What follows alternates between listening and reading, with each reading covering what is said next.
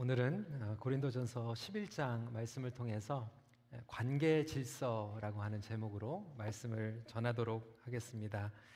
어, 관계에는 질서가 있습니다.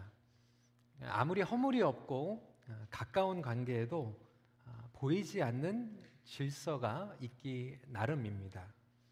그래서 부부 관계 아무리 오랫동안 살았다고 해도 서로를 존중 해 주어야 합니다. 어, 친한 친구 사이에서도 마찬가지로 질서를 지키고 존중해 주는 것은 어, 너무나도 중요합니다. 중요한 결정 사항이 있을 때 먼저 의논하고 또 알려주고 예, 분별해 나가는 관계 그리고 가족 공동체가 건강한 관계입니다. 아, 물론 민족마다 그리고 문화마다 정서적으로 아, 우리가 나름대로 가지고 있는 질서들이 있습니다. 우리 한인들은 아, 주로 유교적 문화가 굉장히 친근합니다. 예, 유교적 문화 가운데서 나름대로 또 질서가 어, 있습니다. 장유유서 그렇죠. 어, 저희 교회에서 이제 1년에 한 번씩 이 시니어 나이트를 하게 됩니다. 어, 교회 65세가 넘으신 어르신들을 다 초청을 하면 3, 400명 정도 이렇게 많은 어른들이 아, 함께 친교실에서 어, 예배도 드리고 또 식사를 하는 시간들이 있습니다. 어, 저는 그때마다 너무 재밌는 게 어, 이제 식사를 할 때 이제 나이 순서대로 합니다. 90대 이상 먼저 가시고 80대, 70대 이렇게 되면 우리 장로님들도 이제 머리가 희끗희끗한데도 이제 막내라서 마지막까지 이제 기다리시고 제일 막내가 이제 저입니다. 그래서 어, 제일 마지막에 이제 기다렸다 같이 식사를 하게 되는데 저는 그때가 너무나도 이렇게 재밌고 어, 이렇게 친근감이 오게 됩니다. 왜냐면 제가 20년 동안 이제 영어 목회를 했기 때문이죠. 영어 목회를 하면 뭐 절대로 저 안 기다립니다. 어, 이제 children's first 애들 다 먹고 가고 그 다음에 ladies first 이렇게 하고 어, 그 다음에 이제 남자들은 이제 마지막 어, 남은 것들을 이렇게 먹고 어, 그렇게 합니다. 이게 유교적 문화하고 이제 북미 문화하고 좀 틀린데요. 제가 몇 년 전에 여기 말턴에서 저희가 이제 전도한 한 가족, 난 패밀리인데 할아버지, 엄마, 아빠 그리고 손주, 손녀들까지 저희 EM에 다 나옵니다. 근데 이 할아버지가 이제 70th 어, birthday, 칠순이 된 거예요. 그래서 예배를 드리고 싶어서 어, 저를 초청을 해가지고 아, 예배를 드리러 갔는데 뭐 이웃들 다 초청했고 그때 extended family, 뭐 조카들, 뭐 손주 손녀들 다 초청을 해가지고 큰 잔치를 이제 벌이는데 음식이 너무나도 많이 나온 거예요. 어, 제가 보니까 누가 이 음식을 했나 그러니까 할아버지가 했다는 거예요. 그래서 이 캐러비안 커처는 예, 생일을 맞으면 할아버지가 직접 손수 음식을 다 어, 준비를 하고 우리 권사님들 부러우세요? 캐러비안 남자한테 결혼했으면 그렇게 예, 예, 음식을 다 준비해가지고 이제 거기서 끝나는 게 우리는 이제 birthday uh, first 그래서 생일 맞은 사람이 먼저 식사를 하는데 할아버지가 손주 손녀들을 다 불러가지고 아이들한테 일일이 다 먹여주는 거예요. 아이들을 다 먹여주고 나서 이제 식사를 하게 됩니다. 캐리비안 문화에서는 또 크게 질서이고 그것이 너무나도 아, 당연한 것이죠. 그러니까 가정에도 이러한 질서가 있고요. 어, 그리고 교회 공동체에도 아, 질서가 있습니다. 말씀 가운데서 오는 질서가 있고 문화적으로 오는 질서도 있습니다. 어떠한 질서는 복음 가운데서 타협할 수 없는 질서이고 어떤 부분들은 정서적으로 어울려서 함께 어, 덕을 이루는 그러한 질서들이 있습니다. 근데 이런 질서가 깨어질 때 사실 혼란이 찾아오게 되죠. 어, 좀 우스갯소리고 좀 창피한 이야기지만 어, 지지난주에 제가 한국에서 말씀을 전하는데 좀 사고를 쳤어요. 어떤 사고였냐면 저는 주일마다 이제 설교를 할 때 이렇게 양복을 입고 올라가 가지고 어, 설교를 합니다. 예전에 제가 이제 한국에 이제 초청을 받았던 어, 한국에 있는 교회들은 조금 열려 있는 교회라서 제가 아무런 부담이 없이 이렇게 양복을 입고 가 가지고 설교를 했어요. 지난주에 설교를 했던 교회는 어, 역사가 있는 장로교 70년이 어, 넘는 그런 교회였는데 제가 이제 일부 예배 설교하기 위해서 10분 전에 도착을 했는데 양복을 입고 이렇게 도착을 한 거예요. 교회가 뒤집어진 거죠. 왜냐하면 어, 목사님께서 한 번도 가운을 안 입고 올라간 적이 없는데 이 강사 목사가 지금 가운을 안 입고 지금 양복만 입고 올라가게 되니까 담임 목사님께서 가운을 벗어 던지고 사회를 보시고 장로님도 가운을 입고 대표 기도를 하시는데 장로님도 가운을 벗고 이제 올라오게 된 거예요. 굉장히 죄송하게 된 거죠. 어, 예배를 드리고 나서 이제 자초지정을 듣고 나서 제가 목사님께 아, 죄송합니다 목사님. 제가 미리 이거를 여쭤봤어야 되는데 아, 몰랐습니다. 그러니까 목사님께서 이러시는 거예요. 목사님 아니에요. 제가 주일날 정말 양복 입고 올라가고 싶었는데 한 번도 양복을 못 입었는데 목사님 덕분에 제가 양복을 입고 주일날 올라갔다고 그렇게 얘기를 하는 거예요. 그래서 아 그러시냐고 목사님. 저희 교회에서는 저희 뭐 이렇게 양복 입고 하는데 목사님도 꼭 그렇게 앞으로 하시면 얼마나 좋겠냐고 그러니까 아, 저희는 1대 목사님도 가운만 입으셨고 2대 목사님도 가운만 입으셨고 3대 목사님도 가운만 입으셨고 4대 목사님도 가운도 입으셨고 제가 5대 목사인데 10년 동안 한 번도 양복 입고 못 올라갔습니다. 이렇게 얘기를 하는 거예요. 그 교회는 그게 질서예요. 그리고 그게 어, 전통이라고 볼 수 있습니다. 10년 동안 목회를 했는데도 그 질서가 너무나도 중요하니까 함부로 하지 못하는 거죠. 여러분 이러한 이 법과 이 질서들이 사실 있어요. 근데 이런 것들을 우리가 우리가 이제 21세기를 살아가면서 아, 좋은 게 다 좋은 거지. 프리스타일이지라고 생각할 수 있지만 제가 노예 서기로 섬기면서 분란이 일어나는 교회들을 보면 의도적으로는 다 좋게 결정을 한 것 같은데 이 질서와 절차를 무시해 가지고 상처를 경험하는 그러한 공동체를 보게 됩니다. 오늘 가정도 마찬가지예요. 아, 그리고 교회 공동체도 마찬가지입니다. 우리가 교회 안에서 복음 안에서 자유하다라고 하지만 교회 안에는 나름대로 질서가 있습니다.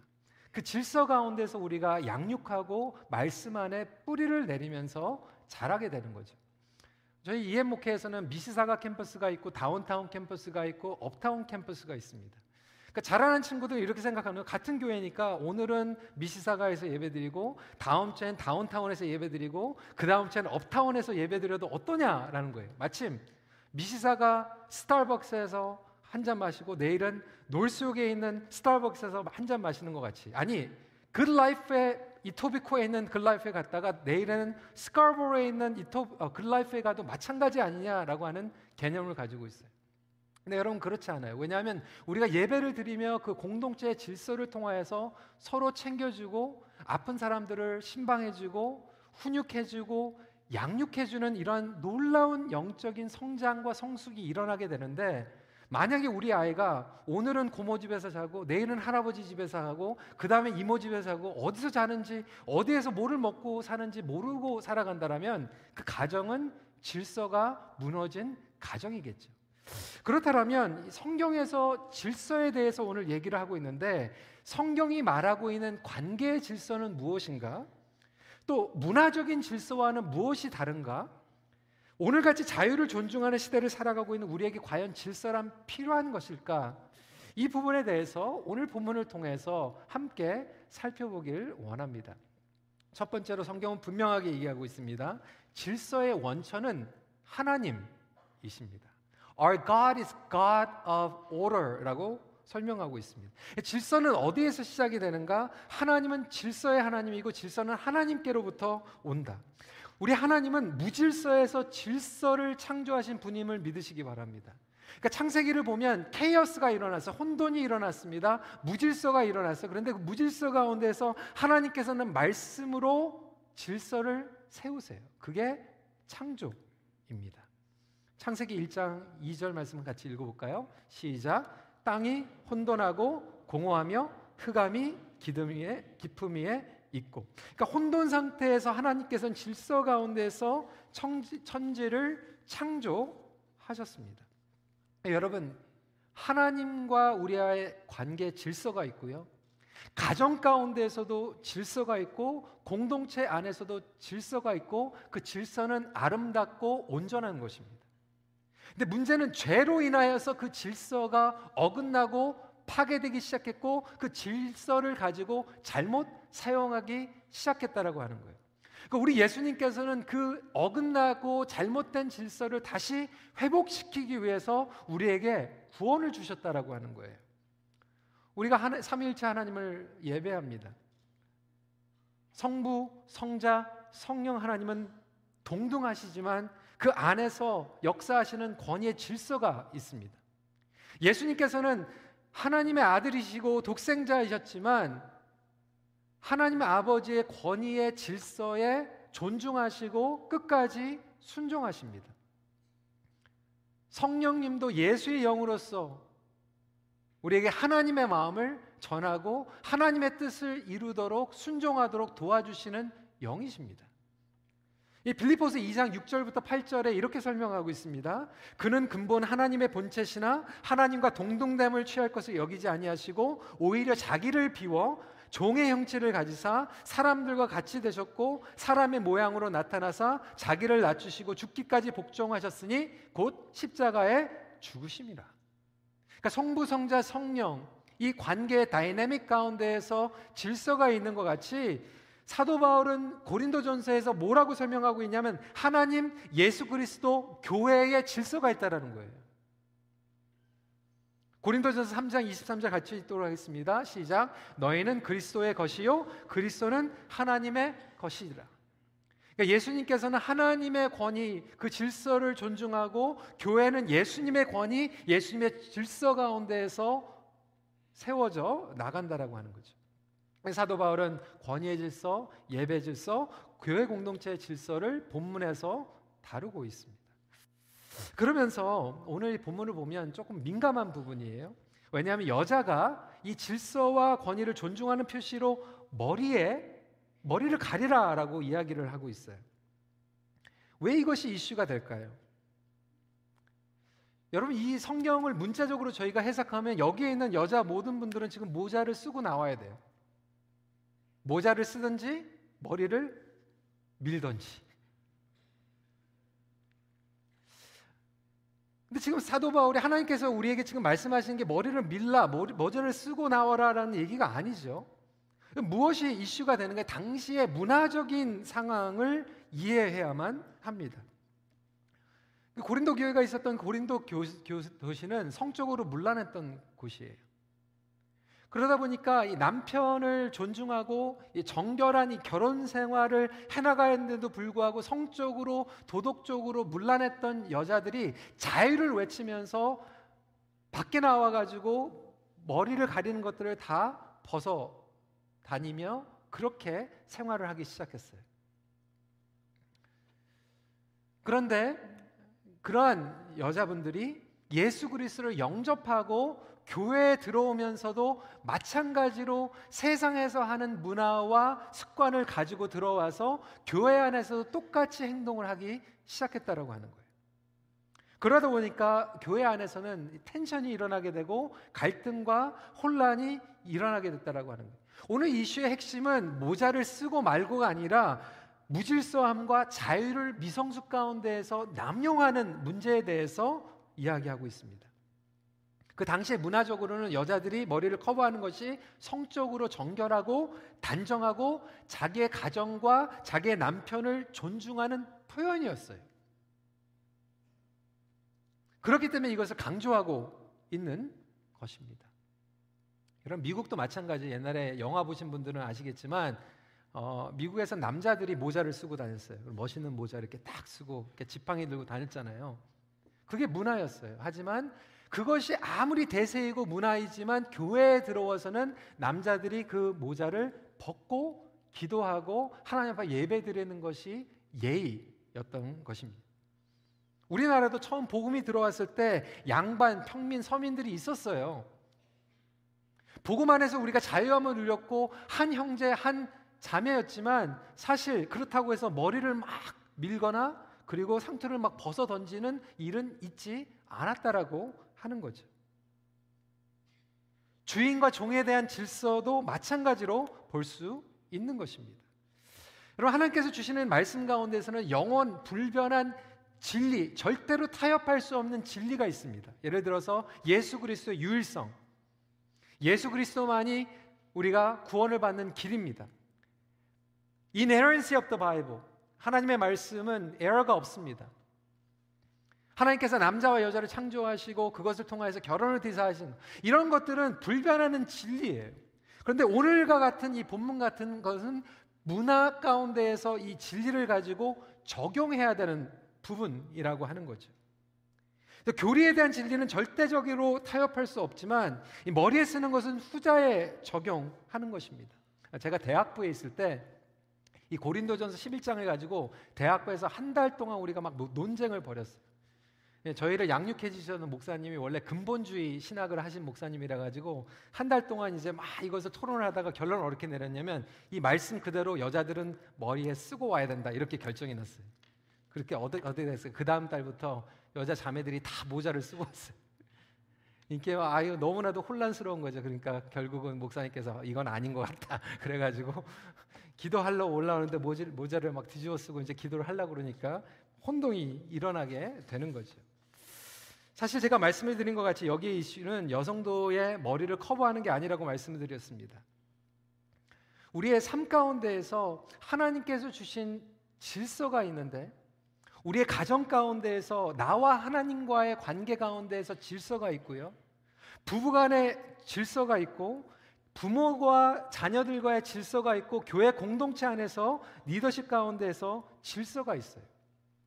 근데 오늘날 우리가 살아가면서 이 남녀 동등 시대를 살아가면서 이 질서에 대해서 이야기하면 우리는 굉장히 알레르기 반응을 하게 됩니다. 무슨 얘기냐? 남녀 평등 시대를 살아가고 있는데. 성경은요, 여성들이 사역하는 것에 대해서 막지 않습니다. 그리고 하나님께서는 우리 여자 성도들에게도 은사를 주시고 사명을 주신 줄 믿으시기 바랍니다. 아멘이 없네요. 어, 저희 교회가 속한 우리 통합 측 교단에서도 여성 안수를 줍니다. 어, 저희 교회에서 우리 오정훈 목사님 같은 경우 그리고 수산 목사님 같은 경우 목사 안수를 받으시고 사역을 잘 감당하고 계세요. 제가 감사한 거는 우리 목 집사님도 그렇고 우리 잭 집사님도 그렇고 너무나도 support를 잘 해주세요. 아내가 목회를 잘할 수 있도록. 그렇지만 분명한 것은 가정에 돌아가서 가정에서의 제사장의 직분은 하나님께서 우리 남편들에게 주셨다라고 하는 거예요. 교회 안에서 우리가 하나님께서 주신 은사와 사역을 감당하고 있지만 하나님께서 영적인 리더십을 가지고 정말로 가정에서 제자상으로서 기도하고 아이들을 축복해주고 자기의 아내를 영적으로 이끌어 나가는 그러한 질서를 남편들에게 허락해 주셨는데 오늘날 가정이 무너지는 이유가 이 가정 가운데 영적인 질서가 무너져 버렸다는 거 하는 거예요. 그러니까 남편이 기도하지 않는 거죠. 아빠로서 기도하지 못하는 거죠.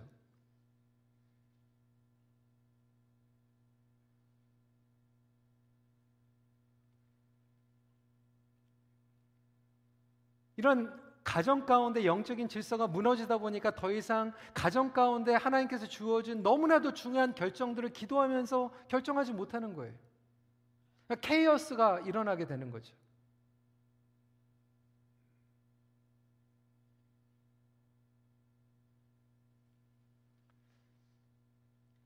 우리 자녀들도 그러한 질서를 배우면서 자랄 때 사회에 나가서 질서를 지키고 사실상은 좋은 리더가 될 수 있는 거거든요.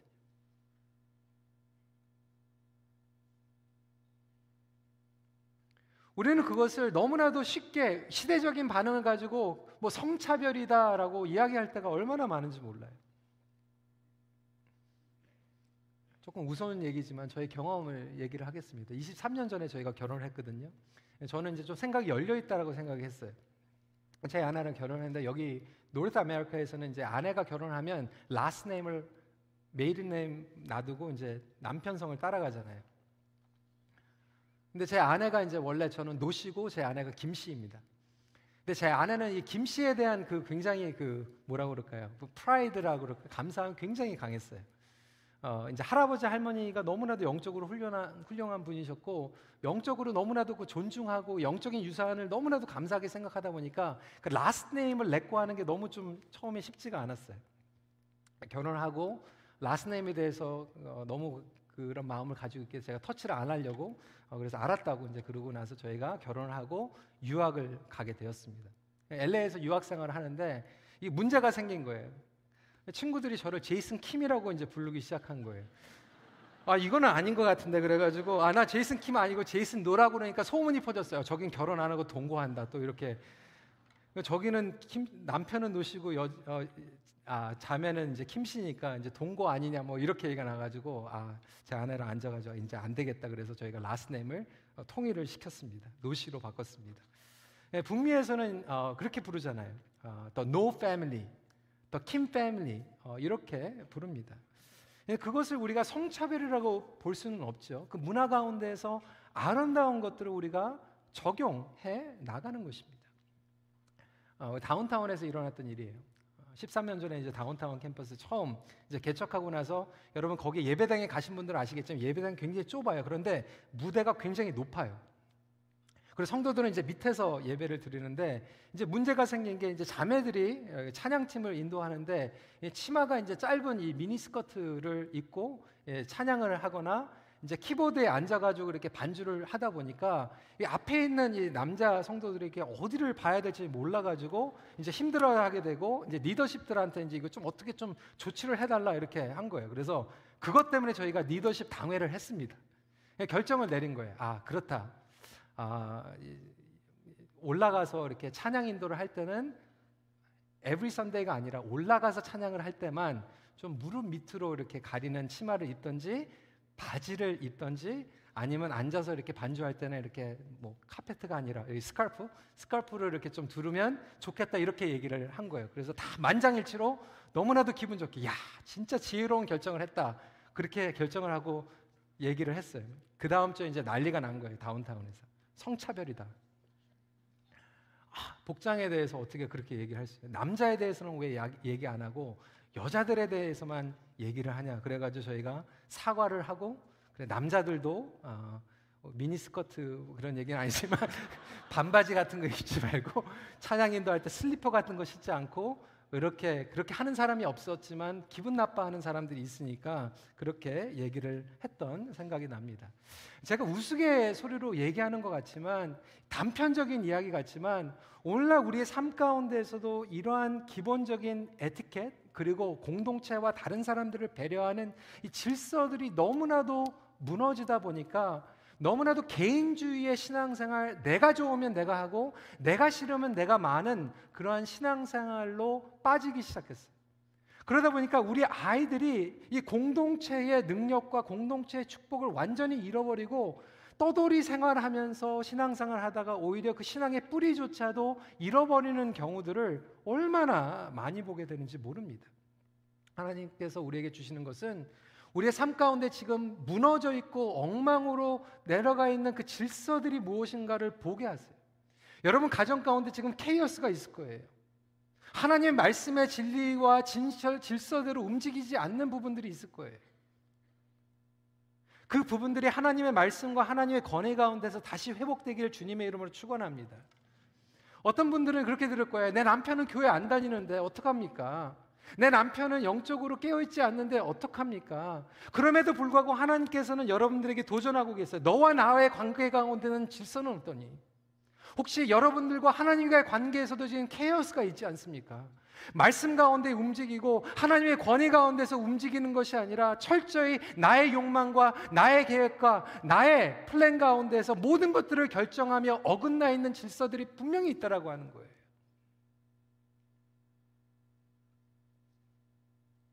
복음의 자유가 있지만 하나님의 말씀 가운데 질서를 회복할 수 있는 우리 모두가 되기를 간절히 소원합니다. 두 번째로 질서의 목적은 역동성을 위함입니다.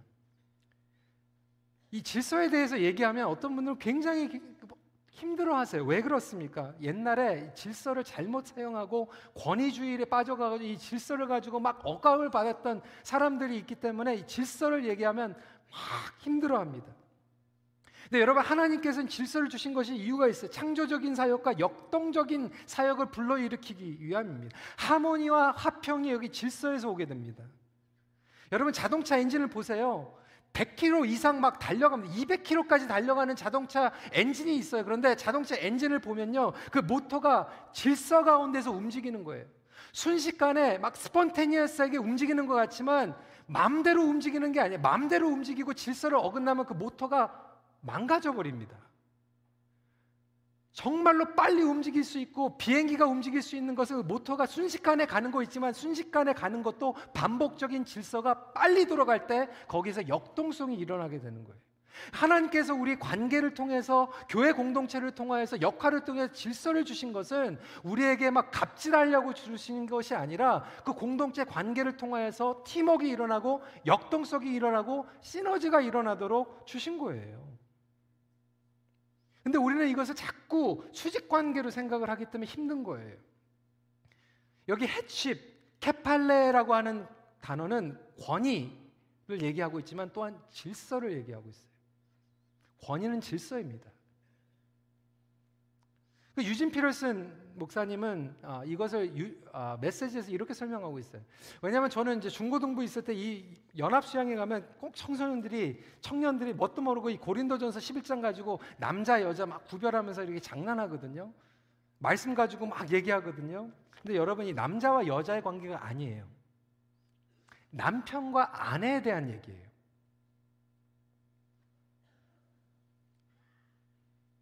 유진 피럴슨 목사님은 이렇게 번역을 하고 있습니다. 우리 한번 읽, 같이 읽어볼까요? 시작. 그리스도의 권위를 존중하지 않으면서 하나님과 대화하거나 하나님에 대해 말하는 사람이 있다면 그는 그리스도의 명예를 실추시키는 자입니다. 마찬가지로 자기 남편의 권위를 존중하지 않으면서 하나님과 대화하는 아내가 있다면 그 아내는 자기 남편의 명예를 실추시키는 것이고 물론이고 자기 명예까지 실추시키는 것입니다. 그러니까 남자 여자 잘났다 못났다 그게 아니에요. superior, inferior 그게 아니에요. 그런데 자기가 자기 남편이 아무리 부족한 것 같아도 아무리 모르는 것 같아도 그걸 무시하고 disrespect하면 자기가 올라가지 않는다는 얘기예요.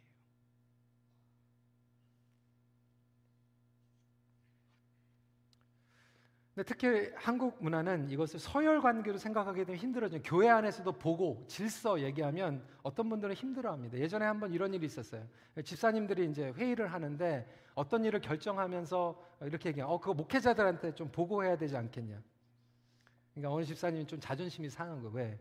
왜? 목회자들 보니까 다 우리 교회 목회자들 다 젊은데 그리고 우리가 다 50대, 60대인데 꼭 그걸 목회자들한테 보고해야 되냐 기분이 나쁜 거예요. 여러분 한번 생각을 해보세요. 어, 피어슨 에어포트에요. 비행기가 순식간에 여러 비행기가 들어옵니다. 이륙을 하고 착륙을 해요.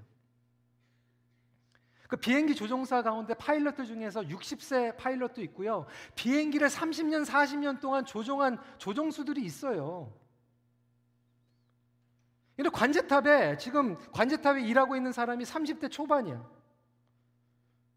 들어갈 때 관제탑에 우리 지금 비행기가 들어간다라고 얘기하고 들어가야 되는데 갑자기 관제탑에서 지금 들어오시면 안 됩니다. 다른 비행기가 들어옵니다. 아니 지금 얼음이 있습니다. 5분만 조금 돌다가 들어와 주세요. 10분만 있다가 들어와 주세요. 이렇게 얘기를 하는데 갑자기 조종사가 내가 지금 40년 동안 짬밥이 얼만데 그러면서 갑자기 들어와 버리면 여러분 거기에서 어떤 일이 일어날까? 사고가 일어나는 거예요. 그 관제탑에 있는 사람이 높아서가 아니에요. 이 질서를 통해서 수십 대의 비행기가 날고 날아가고 이륙하고 착륙하는 거예요. 교회 공동체에서도 질서에 대해서 얘기할 때 이 권위 뭐 수직 관계가 아니라 하나님께서는 이 질서를 통해서 역동적인 팀워크가 일어나도록 도와주시는 거예요. 여러분 가정에서도 여러분들이 남편이 올라가면 아이들이 올라가는 거고 아내들이 올라가는 거 아닙니까? 교회 안에서도 사회에서도 이런 서로를 존중하는 일어나면 내가 깎이는 게 아니거든요. 내가 사는 거거든요. 본문을 보시면 여자가 기도하고 예언하는 것을 막지 않습니다. 여러분 이것이 놀라운 지금 개혁이에요. 이전까지는 여자들이 기도하지도 못했고 예언하지도 못했는데 오늘 말씀 같이 읽어볼까? 5절 말씀입니다. 같이 읽겠습니다. 시작. 무릇 여자로서 머리에 쓴 것을 벗고 기도나 예언을 하는 자는 그 머리를 욕되게 하는 것이니 이는 머리를 민 것과 다름이 없으니라. 여기에서 핵심은 뭡니까? 예언하지 말라는 게 아니죠. 기도하지 말라는 게 아니죠. 기도하라는 거예요. 예언하라는 거예요. 하나님께서 은사를 주셨으면 그렇지만 공동체를 지키고 질서를 지키며 잘하라는 얘기예요. 하나님께서 우리를 도와주시려고 말씀하시는 거예요. 여기서 예언은 하나님의 말씀을 가리키는 것도 포함합니다. 문제는 하는 게 아니라 어떻게 하느냐 중요하죠. 성경 우리에게 분명하게 얘기하고 있습니다. 11절입니다. 그러나 주 안에서 남자 없이 여자만 있지 않고 여자 없이 남자만 있지 아니하냐. 이전에는 앞부분만 있었어요. 남자 없이 여자가 없다. 그런데 성경은 개혁적으로 우리에게 여자 없이 남자도. 서로 존중하라는 거예요. 시대적으로 보면 파격적이죠. 획기적이죠. 서로가 필요하다는 거예요. 여러분 가정 가운데 이러한 respect가 일어나길 간절히 소원합니다. 우리 아내들이 남편을 respect하고 남편이 아내들을 respect하고 부모들이 자녀들을 respect하고 자녀들이 부모들을 respect하고 교회 안에서 서로 이러한 존중과 respect가 일어날 때 그 관계를 통하여서 하나님의 놀라운 열매와 복음의 능력이 일어날 줄 믿으시기 바랍니다. 마지막으로 복음은 잘못된 욕망의 질서를 회복시키는 능력 입니다. 아까도 말씀드린 것 같이 하나님께서 주신 질서는 완벽한 질서예요. 아름다운 질서예요. 온전한 질서예요. 근데 죄 때문에 그 질서가 어긋나 버린 거예요. 그 순서가 뒤틀렸어요. 그래서 복음은 우리의 삶을 변화시키고 그 transformation은 우리의 어긋나 있는 질서들을 다시 바로 잡아 줍니다. 그래서 이거를 영어로 reordering이라고 얘기하죠. reordering our private world, reordering our priority, reordering our wrong pattern, reordering our individualism이라고 얘기하고 있는 거예요. 잘못되어 있는 질서를 바로잡는 것이 회개입니다. 그러면서 이 고린도전서 11장 앞부분에는 머리 쓰는 거에 대해서 얘기하고 있다가 마지막 부분에 성만찬에 대해서 얘기하고 있는데 이것도 사실상 핵심적으로는 똑같은 거예요. 왜 질서에 대해서 얘기하고 있기 때문에 그래요. 여러분 이 고린도 교회에 또한 가지 문제가 일어나는데 성찬식을 하면서 문제가 일어났어요. 아니 성찬식 하는데 뭐 문제가 일어날 게 뭐가 있습니까? 가정교회와 모이는 교회가 있었는데 가정교회에서는 성찬이 아니라 애찬을 했어요. 근데 애찬을 하다가 이제 모이다 보니까 이제 성도들이 미성숙해가지고 혼동이 일어나기 시작한 거예요. 교회 당시에는 성찬을 하면서 어떻게 했냐면 자기가 먹을 것을 자기가 가져왔어요. 목장 식구들이 목장에서 성찬할 걸 가지고 온 거예요. 그러다 보니까 많이 있는 목장은 많이 가져오고 적게 있는 목장은 적게 가져오고 어떤 목장은 아예 가지고 오지도 못하게 된 거예요. 그러다 보니까 많이 가져온 목장과 많이 가져온 성도는 어떻게 생각하냐면 내 돈 내고 내가 가져왔는데 내가 왜 내 마음대로 못해 그러고 먼저 먹어버렸어. 그러다 보니까 성찬을 하면서 공동체가 하나가 되고 기다려주고 존중해줘야 되는데 이 균형이 깨져버리고 먼저 가져온 사람은 먼저 먹고 많이 가져온 사람은 많이 먹게 되는 문제가 일어나게 된 거예요. 아니 이게 지금 우리랑 무슨 상관이 있나? 물론 우리가 성찬식을 하면서 이런 문제는 없습니다. 오늘날 우리에게 똑같은 자세의 문제가 있다라고 하는 거죠. 어떤 문제입니까? 내 건 내 거다. 교회 내거 가져와서 내가 하는데 누가 뭐라 그래? 교회는 내가 원하는 거 내가 얻기 위해서 가는 거야. 그래서 철치, 아, 철치 쇼핑이라는 말이 생겼어요. 철치 하핑이 생겼어요. 여러분, 교회 쇼핑 다녀요. 그게 어떤 생각에서 온 거죠? 교회 내가 헌금 내고 내가 원하는 대로 얻게 가는 거예요. 그리고 몇 년 가다가 내가 얻는 것을 더 이상 얻을 게 없으면 딴 데로 옮겨가는 거예요. 그게 철치 쇼핑이에요. 소비자의 마음과 자세로 신앙생활을 하기 시작하는 거죠. 이게 고린도 교회와 똑같다라고 하는 거예요. 그러다 보니까 교회가 개인주의로 자꾸 변질되게 되는 거죠. 사도 바울은 이렇게 얘기하고 있어요. 배고픈 사람은 집에서 먹어라. 내 돈 내고 내가 하는데 누가 먹으라고 그래? 집에 가서 하라는 거예요. 때로는 교회에서 교회를 이용해서 내가 이득을 얻으려고 하고 어떤 경우는 비즈니스를 통해서 목장 안에서 힘든 관계들이 생기기 시작하고 집에 가서 하라는 거예요. 교회 바깥에서 하라는 거예요. 오늘날 끊임없이 자기의 욕망을 추구하고 소비하는 개인주의. 마침 교회가 정말 스타벅스 굿라이프처럼 오늘은 저기 갔다가 내일은 저기 가도 되는 것처럼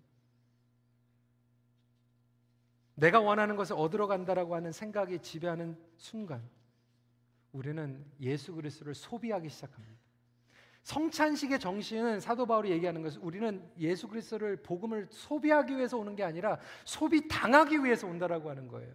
그래서 영어로는 There's a difference between consuming하고 being consumed. 그래서 진정한 변화는 우리가 복음을 소비하기 위함이 아니라 소비되기 위해서 나온 줄 믿으시기 바랍니다.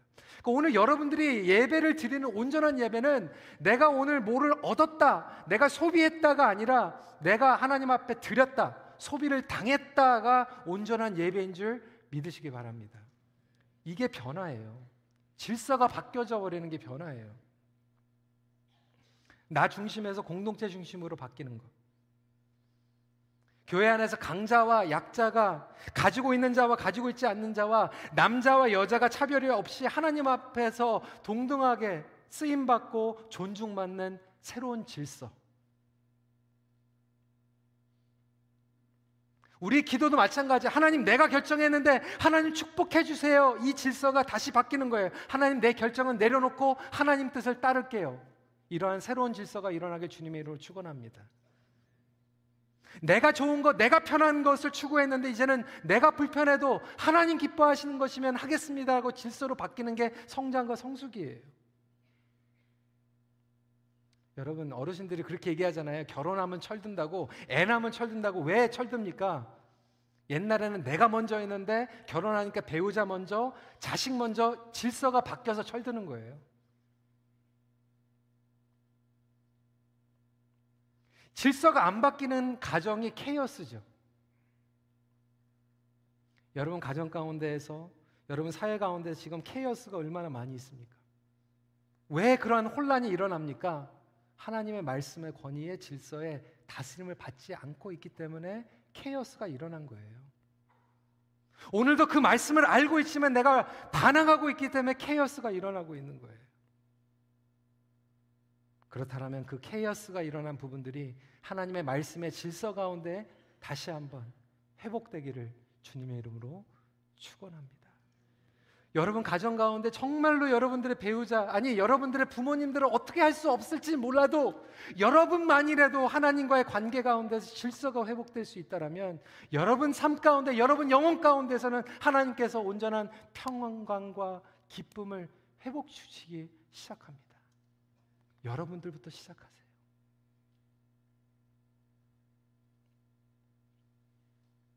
말씀을 정리합니다. 새로운 질서를 창조해 주시는 하나님을 만나며 회복을 경험하십시오. 같이 기도하겠습니다. 오늘 이 시간에 함께 기도하면서 오늘 집중적으로 좀 기도하기 원하는 부분들은요. 우리 삶 가운데 지금 케이오스, 혼란, 정말 어려운 부분들 그런 부분들이 있을 거예요. 관계 가운데서도 질서가 깨어져 있는 부분들. 하나님과의 관계 마찬가지고 여러분들 부부간의 관계, 자녀들과의 관계, 공동체 안에서 지금 어긋나 있는 그런 질서들. 우리 시간에 주님 앞에 그 부분들을 아, 인정하고 아, 주님 주님 말씀을 회복시켜 주세요. 온전히 내가 주님을 소비하고 그 관계들을 소비해 나가는 것이 아니라 오히려 내가 소비 당하고 쓰임 받고 내려놓는 삶을 살아 통해서 하나님 나의 삶의 모든 영역들이 다시 한번 새로운 질서 가운데 회복되게 하여 주시옵소서. 우리 시간에 함께 기도하는 시간 갖도록 하겠습니다. 기도하시겠습니다.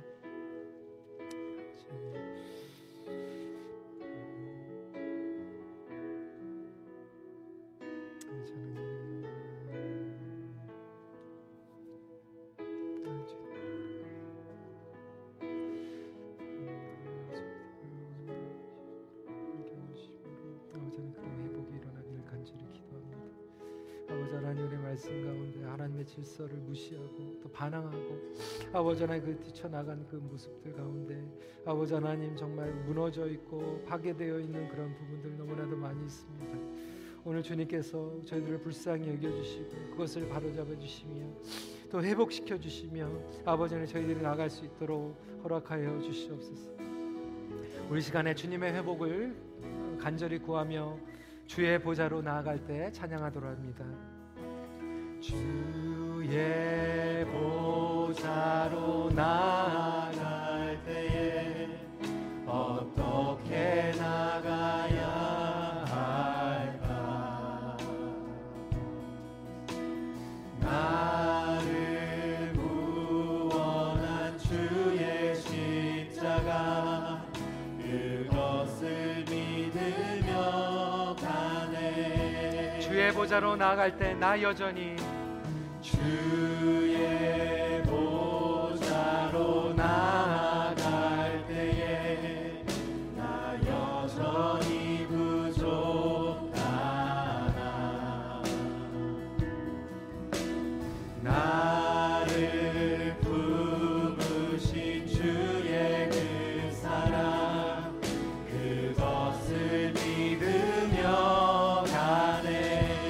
자격 없는 내 힘이 아닌 자격 없는 내 힘이 아닌 오직 예수님의 보혈로. 자격 없는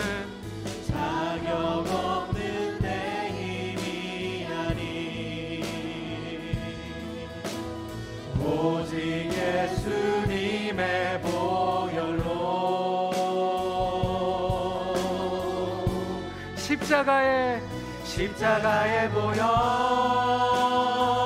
완전하신 사랑. 힘입어 나갑니다. 십자가 십자가의 보혈 완전하신 사랑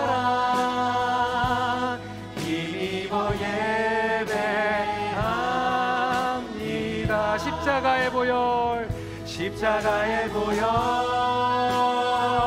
완전하신 사랑